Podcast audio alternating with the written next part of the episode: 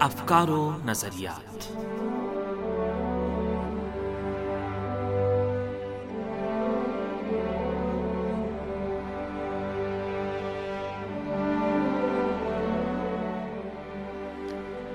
سامعین، پروگرام افکار و نظریات لے کر حاضر خدمت ہیں۔ حسین تقوی کا سلام قبول کیجیے وحدت امت کے حوالے سے اسلامی جمہوری ایران مثالی نمونہ کے حوالے سے آج کے پروگرام میں گفتگو شامل رہے گی۔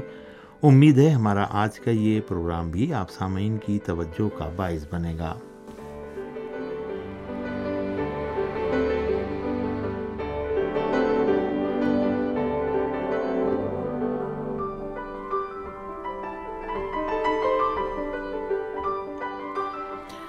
سمن طلوع نیوز کے ساتھ ایک حالیہ انٹرویو میں طالبان کے ثقافتی کمیٹی کے رکن شہاب لیوان نے اپنی لا علمی کی وجہ سے ایک بیان میں دعویٰ کیا کہ ایران کی حکومت میں سنیوں کا حصہ بہت کم ہے۔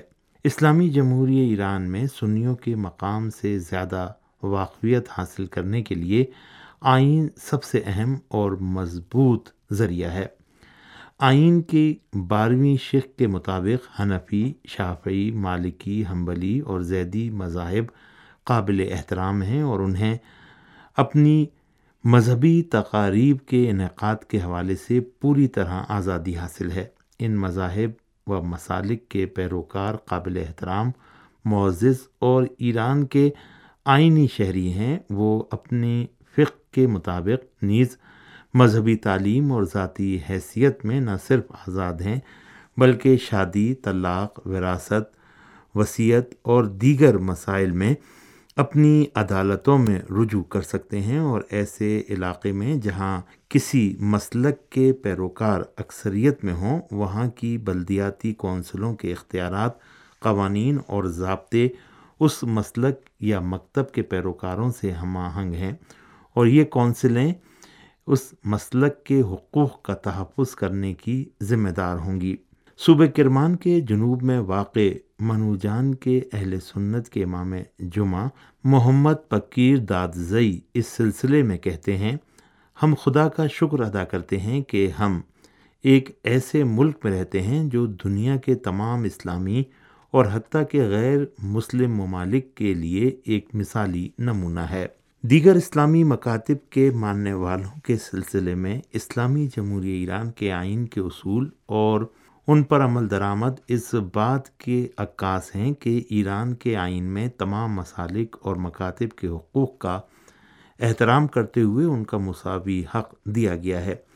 جن حقوق کا ایران کے آئین میں ذکر کیا گیا ہے، اس میں مذہب مذہبی تعلیم اور مذہبی پروگراموں کے انعقاد کی آزادیاں اور پرسنل لا کے حوالے سے قانون سازی کا اختیار وغیرہ شامل ہیں۔ سنندج کے ایک بڑے اسلامی مرکز کے سربراہ استاد مولانا اقبال بہمنی کا کہنا ہے کہ سچا سنی قرآن اور رسول خدا صلی اللہ علیہ وآلہ وسلم کی سنت پر عمل کرتا ہے اور اس کی شیعہ مسلمانوں سے کوئی دشمنی نہیں ہے۔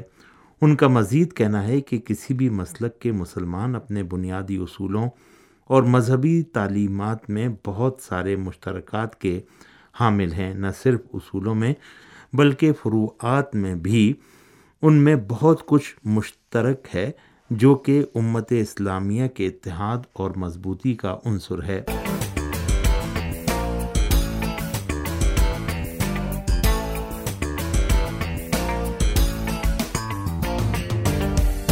اسلامی جمہوری ایران کے آئین کے آرٹیکل چھبیس کے مطابق سنیوں کے حوالے سے سیاسی اور تجارتی یونینوں اور انجمنوں نیز اسلامی انجمنوں کی تشکیل پر کوئی پابندی نہیں ہے اور آئین کے آرٹیکل چونسٹھ کے مطابق ایران کے جغرافیہ میں موجود تمام اسلامی مکاتب کے افراد پارلیمنٹ کے ممبر بن سکتے ہیں۔ اس کے ساتھ ساتھ آئین کے آرٹیکل انیس اور بیس کے مطابق اسلامی جمہوری ایران میں تمام مذہبی اقلیتیں انسانی، سیاسی، معاشی، سماجی اور ثقافتی حقوق میں اکثریتی مکتب کے ایرانی عوام کے برابر ہیں۔ اسلامی جمہوری ایران میں پانچ سو سے زیادہ بڑی مساجد اور سنی مدارس ہیں، جن میں کئی ہزار سنی طلباء اور علماء موجود ہیں۔ یہ سب کچھ ایران میں اہل سنت بھائیوں کے مقام پر اسلامی حکومت کی گہری توجہ کو ظاہر کرتا ہے۔ پارلیمنٹ ماہرین کی اسمبلی خبرگان میں اہل سنت کی نمائندگی اس بات کو ثابت کرتی ہے کہ ایران میں اہل سنت کے لیے کوئی پابندی یا رکاوٹ نہیں ہے۔ بہت سے سرکاری دفاتر میں اہل سنت اہم عہدوں پر فائز ہیں۔ قابل ذکر ہے کہ اس وقت ایران کی بحریہ کے کمانڈر سنی مکتب سے تعلق رکھتے ہیں۔ استاد حاج ملا قادر غدیری، جو پاوا شہر کے امام جمعہ ہیں، اس پر یقین رکھتے ہیں کہ کرمان شاہ کردستان اور بلوچستان سمیت مختلف علاقوں میں عوام امائے دین کے نمائندوں اور تمام مذہبی اسکالرس کے ساتھ حکومت کے تعلقات تیزی سے مضبوط ہو رہے ہیں اور اس کا مطلب اتحاد و انسجام کے قومی ماڈل کو مزید مضبوط کرنا ہے۔ اسلامی جمہوری ایران میں شیعوں اور سنیوں کی باہمی پرامن زندگی کسی جبر کی وجہ سے نہیں ہے، بلکہ اتحاد پیدا کرنے کی کوششوں اور اقدامات کا نتیجہ ہے جو عملی طور پر ثمر آور ثابت ہوئی ہیں۔ اور آج سنیوں کا ایک مضبوط ترین اور بڑا دینی مدرسہ ایران میں موجود ہے۔ یہی وجہ ہے کہ بین الاقوامی سہونی لابی عالم اسلام کو تقسیم کرنے کی کوشش کر رہی ہے۔ اور بعض معلوم اور نامعلوم افراد کے ذریعے تفرقی کی آگ کو بھڑکا رہی ہے۔ اس کام کے لیے ایسے لوگوں کو استعمال کیا جاتا ہے جو جان بوجھ کر یا عدم آگہی کی وجہ سے منفی اقدامات انجام دیتے ہیں۔ اس طرح کے افراد نہ صرف مطالعہ نہیں کرتے بلکہ عالم اسلام اور اسلامی ممالک کے حالات سے بھی پوری طرح بے خبر اور ناواقف ہیں۔